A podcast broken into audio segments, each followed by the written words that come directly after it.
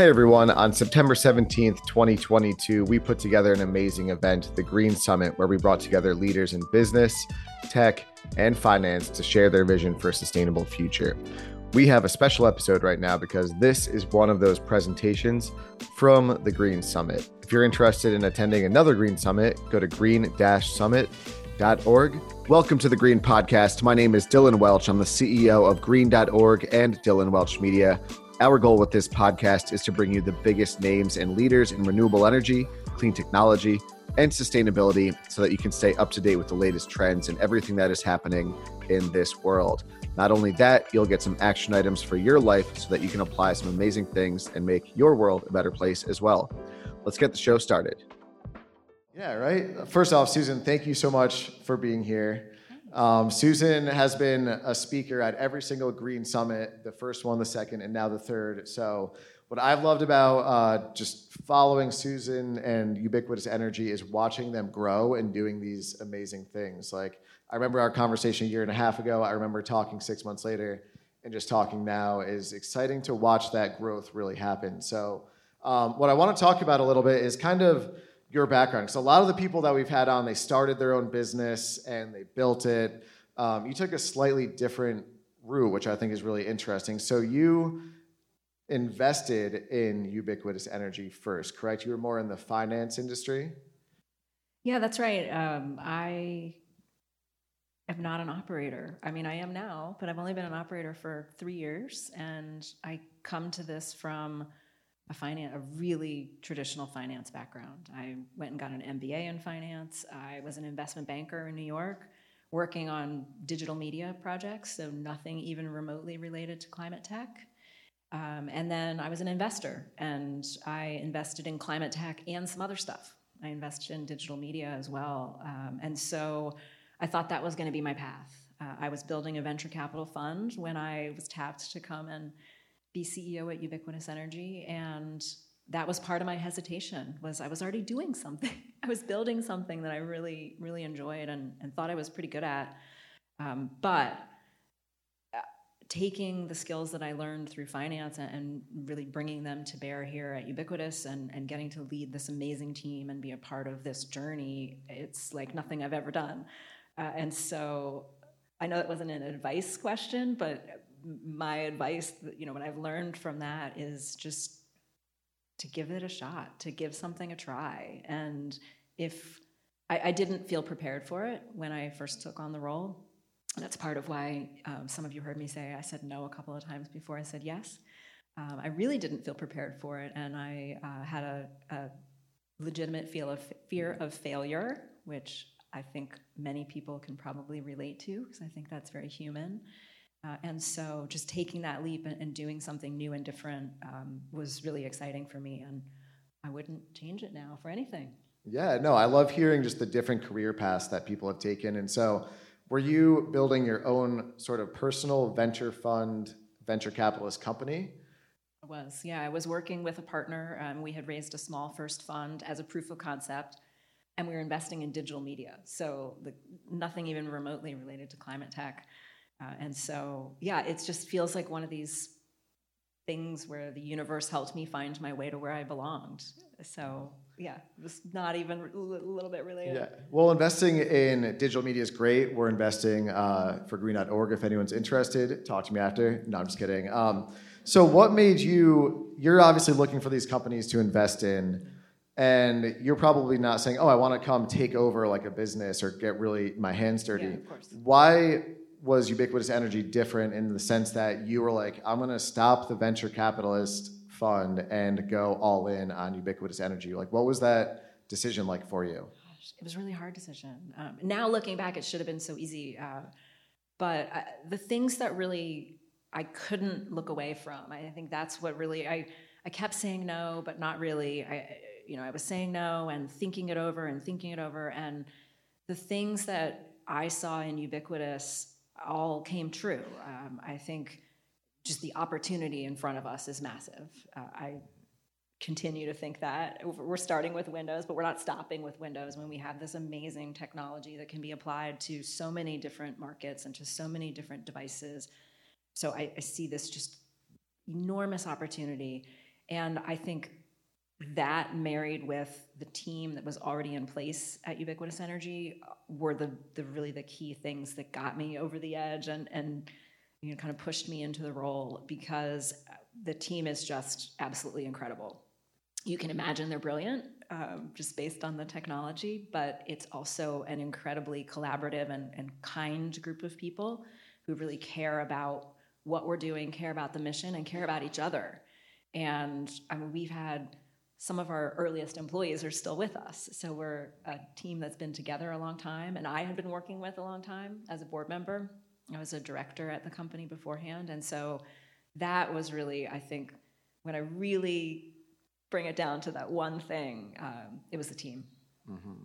So the very first thing I kind of started with this uh, this day was sort of the money and the finances that's happening in the clean tech world. Like this isn't just you know thousands of dollars, millions of dollars here. These are billions of dollars, real jobs, high-paying jobs that are really advancing, you know, these industries. And when we were talking backstage, we were talking a little bit about a recent thing the government did to help, uh, you know, these companies scale and grow. So tell us a little bit about what's going on with that and why you're so excited about it. Yeah, and I was telling Dylan in, uh, backstage that I think in the months before the Inflation Reduction Act were some of my like darkest days. So I felt like I went from the depths of despair to being hopeful again. That was a little bit of a shock to the system. We didn't think it was coming, and then suddenly here it is.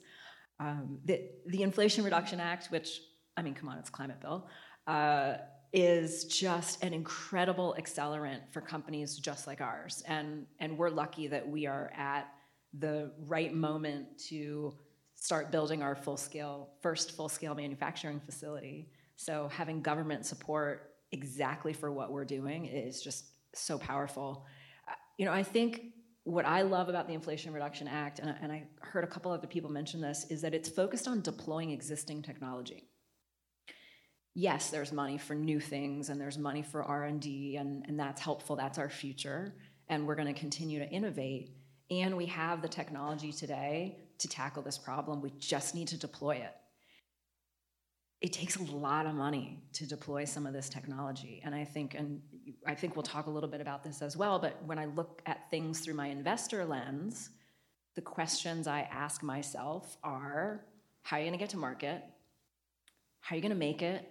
And really, how are you gonna make it at scale? Whatever the it is, you have gotta manufacture it, you've got to distribute it. In my case, you have to install it because we're talking about Windows. You have to sell it, and there's a ton of infrastructure that needs to be created around a lot of these new technologies in order to get them appropriately and properly deployed. And that's where a lot of the money uh, in the Inflation Reduction Act goes to, which is deployment, deployment, deployment. And so I'm focused on things that can have a big impact, and that means they need to be scalable and if it's a physical product, which I believe is the answer, we can't software our way out of this. We're going to have to build stuff. Uh, that costs a lot of money. And so, having the government support, at least here in the US, behind building production facilities, behind expanding renewable energy projects, that's what's going to drive us to our climate goals. One thing that Hap mentioned was, you know, it's really a lot about timing. And so, I think the people here obviously see what's happening right now, see that there's a ton of opportunity, and I'm just excited to see where all the people in this room will be, you know, five, ten years from now with everything that's happening right now. So where do you see um, ubiquitous energy going, you know, with the next five, ten years? Because I know you're basically right on that level of like scaling, growing, and everything. So tell us a little bit about sort of the future for ubiquitous energy. Yeah, future's endless. Um, I mean, look, I'll, I'll, go back in time to tell a story that'll illustrate where I think we're going to be. Uh, I think you've heard this from me before. There's a, a, I'll get a little nerdy for a second. There's a, a coating that's on every single window that you could buy today in the US. It's called a low emissivity coating. It's standard. It's standard around the world. And all it does, you can't really see it, and all it does is reject solar heat from your building. That was invented in the late 70s and by the mid 90s was industry standard. Our industry knows how to adopt technology massively at scale, and there is a process for that. And so when I look at what we've got at Ubiquitous Energy that is exactly that same coating, we just instead of rejecting the solar heat from your building, we turn it into electricity. We can be industry standard. And I believe that the path to adoption for a company like ours, given where we are today with the push towards renewable energy, will be faster than the adoption of that low emissivity technology. So, where we'll be in, be in 10 years, I hope we're industry standard. And I hope we're licensed around the world so that every piece of glass that's installed around the world, and our, believe me, our global building stock is going to continue to grow, that all of that glass is power producing or is capable of power producing if it's installed properly. So, we're we're going for it. We believe we should be industry standard, and I think we have a real path to that.